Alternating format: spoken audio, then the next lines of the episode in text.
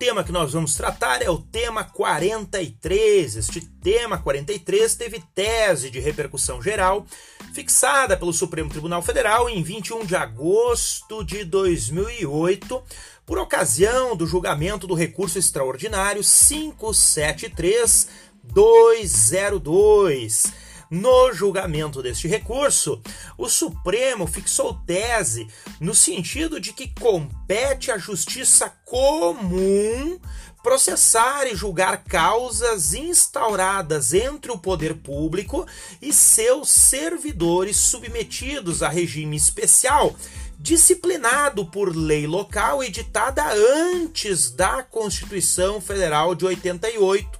com fundamento no artigo 106 da antiga Constituição de 67. Significa dizer que a competência para processar e julgar causas envolvendo o poder público e seus servidores submetidos ao tal regime especial não é da Justiça do Trabalho, e sim da Justiça Comum, no caso envolvendo os municípios, claro, que da Justiça Estadual.